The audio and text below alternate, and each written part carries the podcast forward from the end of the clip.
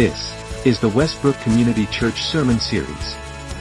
Sunday, November 26, 2023. Gentle and lowly, Christ's enduring love. Nate tells us how Christ's love did not end on the cross. And we pray this in Jesus' name. Amen.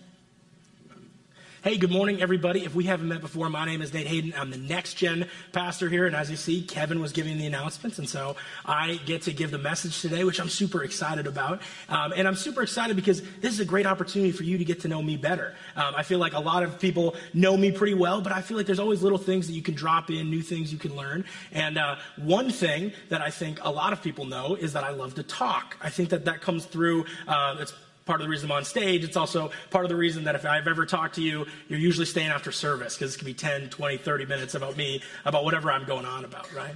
But um, as much as I love to talk, there's another part of me that uh, I love, and it's the competitive part of me. I, uh, I love to compete, I love to go at it, and I love uh, to strategize. That's why this uh, this Thanksgiving, I was, I was at a Thanksgiving and we started to play Risk, and I got really into it. I got really excited to play Risk because it's just one of those games where you get, you know, you get to use your strategy and you get to be this kind of negotiator. You're saying, hey, don't attack me here. I won't attack you here, and that kind of stuff. And, and for me, I'm kind of a shrewd negotiator. At least I like to believe that I am. Um, but that shrewd negotiating uh, to risk victories, that really didn't start at, uh, at, on Thursday, right? Me being a great negotiator, it didn't start with winning a game of risk. It really started when I was a kid. And uh, when I was a kid, I loved to talk maybe even more than I do now. And I loved to negotiate, again, maybe more than I do now. Because I thought everything in my life is something that we could negotiate. My parents would see it all the time. We had a rule between me and my siblings, and it was always uh, you cut, I choose. And so the idea was if you had a sandwich, you had a cookie, whatever, if you had to split it, one person would cut it, and then the other person would pick which side they wanted, It kept it pretty even, Steven, except for I was always trying to take advantage of that system. So I was trying to make sure that, hey, you know, I, I know it's you cut, I choose, but what if I cut and I choose? You know, that's kind of a fun idea. Maybe we should try that one, right? And so I was always trying to kind of get things to be my advantage. I was always trying to take advantage of these situations. Same thing happened with chores. I was always kind of take, trying to take advantage of the chore system. Um, you know, my parents uh, were very good at about assigning chores. They weren't always good about telling us what kind of allowance came with that. And, uh, and so I'd always be like, hey, well, hey, you know, you've got a lot of chores to do and a lot of stuff, and I'm, I'm happy to do it, but we just got to know what that dollar figure is going to look like. And my parents really were never good about giving me the dollar figure. I was like, hey, if you do that, we'll take care of you. That's kind of the deal. And I said, you know, I like that deal, but I like it better if you could tell me exactly what I'm going to get. And so that was the negotiator in me as a kid. But there was another part of the chores negotiation process that, uh, that happened when I was probably 9, 10, 11, and it was always with me and my brother. We'd be assigned, you know, four or five, six things to do in the week, and I would go up to him and be like, hey, we, we gotta we gotta cut these chores up. We gotta make it fair. We gotta wheel and deal. We got we got you know let's make something happen here. How about this? You mow 70% of the lawn, but I'll mow around the trees. And that's really the hardest part. So you should give me credit that I did the hardest part and you should clean the bathroom. And then, and I would go, week after week, every single chore, we divvy it up. Nobody's just cleaning the bathroom. Somebody's cleaning the floor. Somebody's cleaning the counter. And we would do this week after week after week. And finally, my dad uh, kind of walks in in the middle of one of these negotiations, and we do this every week. Um, he usually doesn't care, but it, there was just something about it today. He looks at it, he says, Hey, can you just do what I asked you to do? Can you just do your chores and you do your chores? No more negotiating, no more cutting it up. And let me tell you, that changed how chores were done for that week. And then the next week we came back and we started to negotiate just again. It's just the way those things go. See, I don't think all of us are as shrewd of negotiators as I was at 9, 10, 11. But I do think that all of us um, kind of have that same feeling, right? We don't want to do anything unless we know that there's going to be a good outcome. We don't want to do anything unless we know that we have an advantage, unless we know that we're getting something in return. There's another great example from this time of the year, um, and some of you, I think, are going to understand what I'm talking about, and other people are going to roll your eyes. But this time of year, uh, we see a lot of rom coms. Um, some people call them Hallmark movies. Uh, and I'm willing to put on record, we have a camera even, I love Hallmark movies. There's just something about Hallmark movies that are just so fun. And it's incredible this time of year. It starts with Halloween, it goes to Thanksgiving, it goes to Christmas. That's the peak, but then there's still New Year's Eve, right? You always get a good New Year's Hallmark uh, movie. And the amazing thing is it's the exact same movie. They do 60 movies a year, and they're all the exact same movie. And yet, I eat each and every single one of those things up. I love them. I love them. There's just something about it.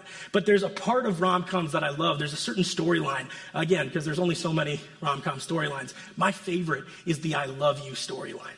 It's a great movie, it's a great TV show. It's just the boyfriend or girlfriend wants to say I love you, and they're scared if I say I love you, will they say it back? Right? That's the whole storyline. But they sit there and they, they ask their friends, hey, how do I say I love you? How do I do it? How, you know, I'm scared, I don't know what to do. And, and it kind of exemplifies something we have in our own life that all of us can agree with. We all kind of hate being the initiator right? We hate putting ourselves out there. We hate being the first one that has to do something. That's why we get so nervous when we have to say, I love you, because there's a chance that they don't say it back. And it leads to some of the best rom coms that there is. See, today as we close our gentle and lowly series, uh, we're going to talk about how Jesus isn't like us, right? Jesus isn't like us. He isn't like the rom coms where he's scared to say, I love you. But actually, Jesus loved us and he showed us his love on the cross. But today we're going to go beyond just merely talking about how Jesus loved us in that moment, how Jesus loved us then, but we're going to talk about how Jesus loves us now and how we should understand that Jesus is going to love us forever. And that we should be confident in Christ. He's willing, or we should be confident in Christ because we know that He's already done the work and that He will continue to love us into perpetuity.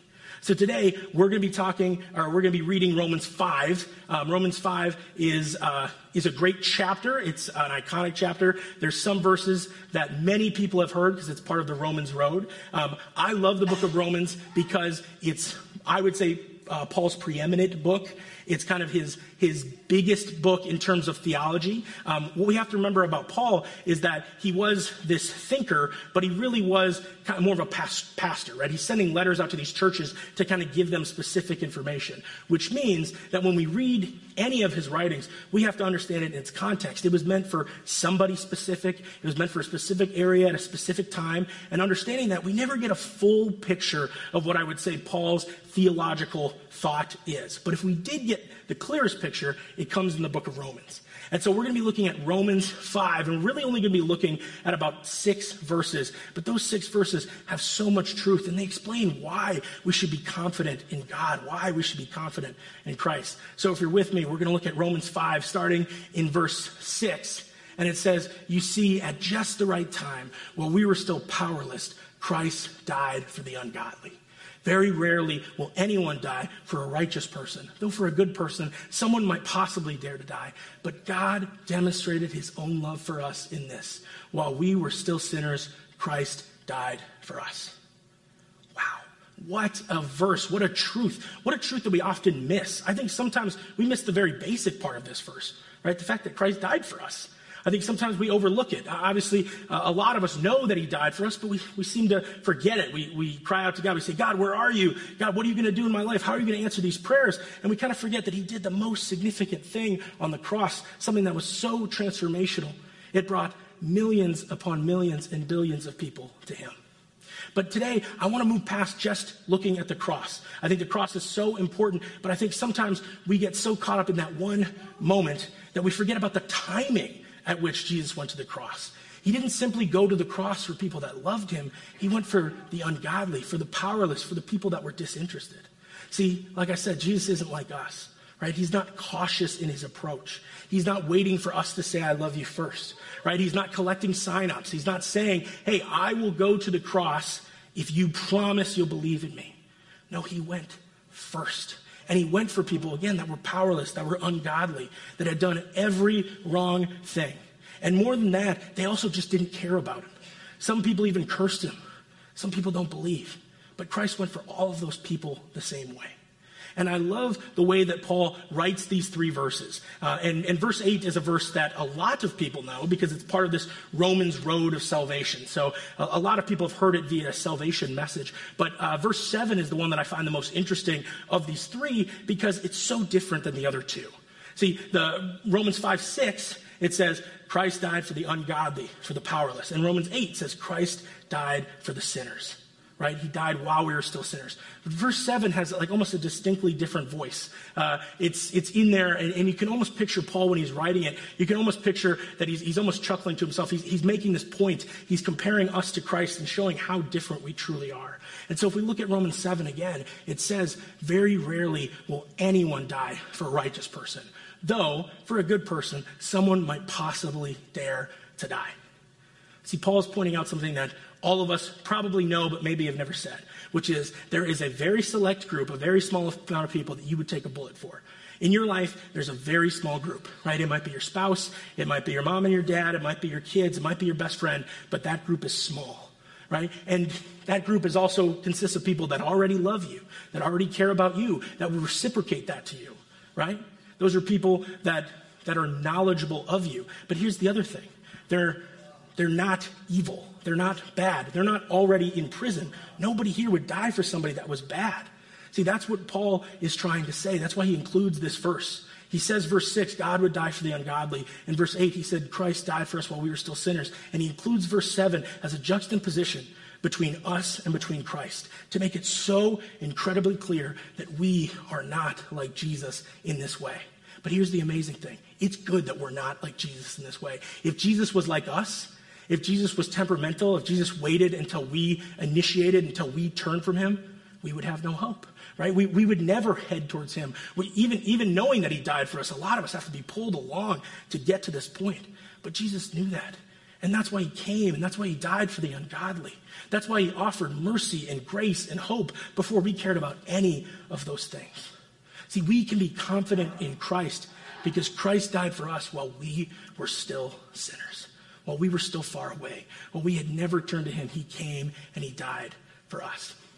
And see, I think a lot of us um, really understand that point. I think if you, if you actually want to have a faith, if you want to be a Christian, it comes down to understanding that point. If you want to say, uh, turn your life from I live life on my own terms, I do my own thing, to the full surrender to Jesus, we have to understand justification. We have to understand that Christ came and that he died for us and he died for us while we were still sinners. It's so important for us to understand that point. But here's what's really funny about this passage. That's not even the point that Paul's really trying to make. He spent all of chapter 4 talking about justification, explaining what justification through faith is, that we were made right by the fact that Jesus died. But then in chapter 5, he's, he's kind of shifting points, but he wants to point to that. He includes these three verses because he needs to point to what God has already done in order to point to what God is doing and the present security that we have in that. And that's where we really get to the heart of what Paul's trying to write in these verses. It comes in verse 9 and verse 10. And Paul says, since we have now been justified by his blood, how much more shall we be saved from God's wrath through him? For if, while we were God's enemies, we were reconciled to him through the death of his son, how much more, having been reconciled, shall we be saved through his life? See, Paul wants us to understand that we have a distorted theology. He, he writes those, those three verses before so he can point to this. And he says, Hey, you seem to understand the justification through faith part, but you don't seem to understand your present security. You don't understand that God is not getting ready to kick you out. He understands that we have a distorted theology in the sense that we think that our conversion experience, the day that we say yes to Christ, the day that we accept that He died on the cross and we take on that faith, he, he understands that a lot of us think of that as the most seminal moment in our lives. And in a lot of ways, we should. But the problem is, we conflate it's the most seminal moment in our life with this is the closest we're ever going to be to God. And the problem with that is that we have a love for God, and we know that God has a love for us, but we believe that that love is filled with disappointment. We believe that that moment, we're up here, that every moment since then, every time we sinned, every time we struggled, we have been pushed further and further from God. Every single time. See, we believe that God's heart is cold towards us. Yes, he died for us while we are still sinners, but every single time we sin, his heart gets colder and we get pushed further away. And eventually, we're going to get pushed further and further away until we're no longer with him at all. See, Paul attacks this theology. Paul points this out. Why? Because he understands it. Because he's just like us. Uh, later in Romans, he, he's going to say, I'm the chief sinner right? I, why do I do the things that I know I shouldn't do, right? He, he, speaks to this problem. He understands that that's not just a Paul problem, that's not just an us problem, but that's for every single human being has at some point in their life felt this, basically worked through this issue. And it's exemplified through Adam and Eve. It's why they hide in the garden. It's because they believe that God's love is temperamental and that they're going to be pushed outside of it. But the amazing thing in Romans 5, 9 through 10 comes truly in verse 10 Verse 10 really shows us the heart of what Paul is wanting us to understand in this message. Remember, he already explained justification. This isn't about justification, it's about our reconciliation with God, the fact that we are part of his family. And we read, For if, while we were God's enemies, we were reconciled to him through the death of his son, how much more, having been reconciled, shall we be saved through his life? See, what Paul's trying, trying to explain there, what Paul's trying to get us to understand is that Christ died while we were sinners. Christ died while we were far away. So, how much more? Will he be willing to die for us now that we're newly justified sons and daughters? Now that we're a part of God's family? Now that we've been bought back? He so desperately wants us to understand that when we're a part of God's family, we are a part of God's family. And there's a period on that.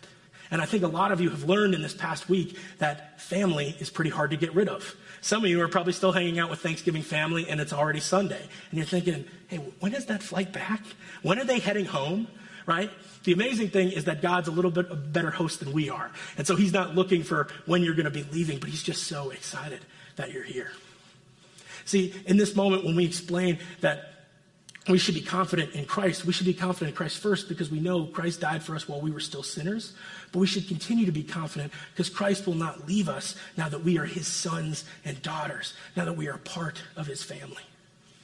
But I want to address an important point about this the, the fact that he will not leave us now that we're his sons and daughters. It's so important in that same breath to also talk about sin, right? Sin is a real issue.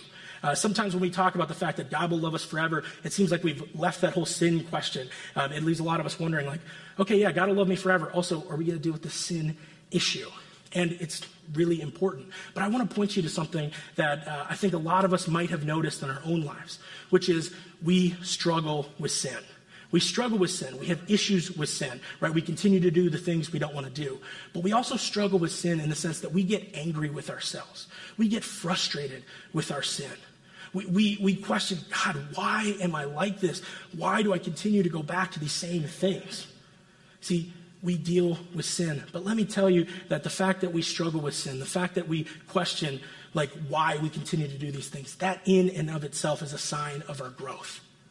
See, there's a, a term in the Christian world, and the term is sanctification. And sanctification uh, kind of the easy definition is that it's the process by which we're made holy. It's the process by, in which we become more like Christ. And I love the inclusion of the word process, right? It's not about saying when we have our conversion experience, when we say, God, I believe in you, that in that moment we're radically transformed, completely different, don't have to deal with sin anymore. But it's about saying that that is the start of a relationship with God as we become more and more like Him. So here's what I have to say hate sin Hate sin. Have a disdain for sin in your heart. Fight temptation at every single turn because it's worth fighting. But here's another thing you should know. When you sin, when you mess up, the devil is going to come and he's going to accuse you, right? It's, it's what he does. He speaks lies. And he's going to tell you, hey, your conversion experience was real. That moment was real, but every moment after that hasn't been real. And God has pushed you further away and his heart is cold towards you.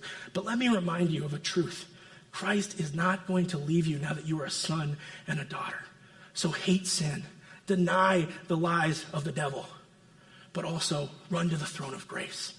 When you sin, when you fall short, run to the throne of grace and confess your sins to God. And the reason that you confess your sins to God is you could believe He can do something about it. You believe that He has the power to reconcile you, to bring you back. And that's why we can run to the throne of grace. It's not something that we hide from, it's not something that we're scared from, but we confess our sins to God because we believe it's powerful. We believe that He can take those things away. See, we should be confident in Christ. First, because Christ died for us while we were still sinners. And second, because Christ is not going to leave us now that we are His sons and daughters. And the final reason we should be confident in Christ is because we can boast in what Christ did. and that is such, thank you. That is such a weird word to use, right? Boast is such a weird word to use. Um, it's something that I have been accused of potentially in the past, being a little cocky, um, you know, being a little arrogant, letting people know that when I win a game of risk, it's because I am a master negotiator and strategist. Um, people don't always like that. Um, but I use the word boast here because Paul actually uses the word boast here. And I think it makes so much sense. So if we look at the last verse in our passage, Romans 5, verse 11, we see not only is this so, but we also boast in God through our Lord Jesus Christ, through whom we have now received reconciliation. He uses the word boast here because if we're truly going to be confident in something, we can boast about it. We can say, I believe in it. I believe in it so much, and you should believe in it too. Right? We, we can stand firm that the things that we're saying are 100% backed up with Jesus. See, he doesn't say that we can boast in our own actions. He doesn't say we can boast in our salvation because we had anything to do with it, but we boast in our salvation because Jesus did something on the cross. We boast in our justification because Jesus made a way to be a part of his family. We boast about our place in heaven, not because we bought it, but in fact it was bought and paid for by the blood of the Lamb. And that is something worth boasting about. That is something worth getting excited about. That's something worth telling other people about. And more importantly, getting ready to tell the devil it because he will come and he will whisper and he will accuse and he will say that that moment of conversion, yeah, maybe that happened, but everything else has been fake. But what's awesome is we can boast in our God. We can boast in what Christ did. And then it's not about our perfection, it's about his perfection. It's not about our actions, but it's about His. And our salvation is backed by the most powerful thing in the world, which is our God. Another great example is when my football team wins, I don't boast about my actions, I boast about theirs. When the Packers beat the Lions on Thanksgiving Day and set me up for an entire weekend of happiness, I don't boast about my football accomplishments right? I'm not letting people know I played high school football and I was a lineman and I didn't play very much, right? It's not very interesting. It's not very significant. It's not why I'm excited about my team. No, I post about my team. I, I boast about my quarterback. I talk about how good they played on Thursday. But here's the amazing thing that when I boast about them, I'm boasting about their actions, but I share in the glory. I share in the winnings. And in that same way, we should boast about our God. We should boast about Jesus. We should boast about the salvation that he gave us because it's something worth boasting about. It was so significant. It was way more significant than any football game that'll be quickly forgotten. It's the most transformational thing that allowed so many people to come to him and will allow each and every one of us to come to him. See, we should be confident in Christ for three reasons. The first reason is because Christ died for us while we were still sinners, while we were still far away but also because Christ isn't going to leave us now that we're his sons and daughters. And finally, we should be confident in Christ because we can boast about what he did. So today, uh, as we close, we kind of move into this final moment of reflection, and we have our final song, and, and we're actually going to do kind of a moment of quiet reflection to just give you an opportunity to, uh, to talk to God about this message to talk to God about why you should be confident. And, and there's going to be people at every different level. There's some people here today that you can stop at the first point, right? Maybe for the first time it, it, finally clicked for you. Maybe for the first time you understand that Christ died for you while you were still a sinner, while you were still far away, while you were still ungodly. And you don't have to feel like you have to clean yourself off to show up to Him because He's already done the work for you. So some of you just need to pray that prayer. You need to say, God, I believe for the first time in my whole life, I believe that you came and that you died and that your blood can do something about my sin. Some of you are right there. Others of you are in that middle section. You just need to pray to God. God, I finally get it. I finally understand that conversion wasn't the peak of my relationship with you, but it was the start of my relationship with you. And that I can become more like you. So you, you need to pray, thank you, God. Thank you, God, for, for coming, for dying, but also not for leaving me when I've continued to mess up, when I've continued to make mistakes. Some of you need to pray that prayer so that you're ready when the devil comes and whispers, when he comes and accuses, when he comes and tells you that your moment really isn't that significant and that God's not really working in your life. Some of you need to sit in that moment. And the final thing is, some of you need to boast about what God did. Some of you in this, in this moment of quiet reflection, you need to be having this moment uh, with like a huge smile, just happy, just thankful for everything that God's done for you. For the fact that Jesus did come and he did die, and it's the most transformational thing. And in this moment, you just need to boast about your God. And here's the amazing thing when you boast about God, when you're having a great day, when things are good, it's a great reminder for when things are bad. Like I said, the devil is going to come. He's going to accuse. He's going to try and get you when you're weak. But the amazing thing is that when you boast when you're happy, when you boast when things are good, when you talk about how good God has been in the good times, you can be reminded in the bad that that God didn't change, that our God didn't change. So, with that, we're going to move into a moment of quiet reflection, and then I'll pray at the end before we go into our final song.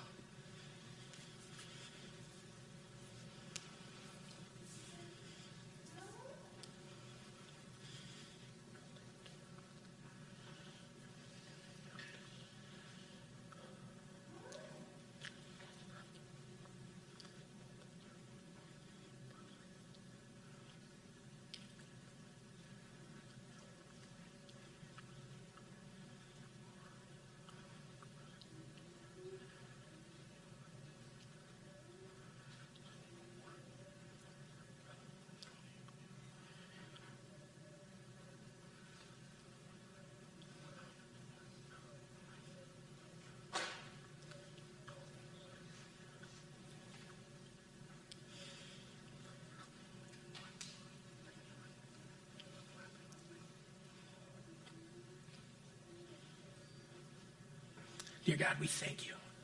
We thank you that you are a God that we can be confident in. God, we thank you and we believe that you came and you died while we were still sinners, while we were still far away, while we were still indifferent to you, God, and that you gave us mercy and you gave us grace and you gave us hope and we didn't care about any of those things. God, we also thank you for the fact that you're not going to leave us. Conversion is a moment, it's a moment where we're close to you, but it's the beginning of a relationship as we become sanctified, as we become more like you day after day after day. And God, maybe more importantly than anything, we boast about you, God. We believe that you did these things. We are so incredibly confident in you, God. We believe that you came, that you died, and that you changed lives, God. So, God, I lift up these prayers that were lifted up during this moment of reflection. I, I, lift up the prayers that are going to be prayed in this final song and into this week, God, for everybody that's, that's chewing on this message, that's trying to believe that they should be confident in Christ. God, I lift up those prayers and I pray together with them, God. I pray together because I believe that prayer works, God. I believe that you are real and that you hear us when we cry out to you. So this week, whatever that prayer was, whatever the reflection was in just the last few minutes, God, I believe that those things are powerful and that those things are real. In Jesus' name, amen.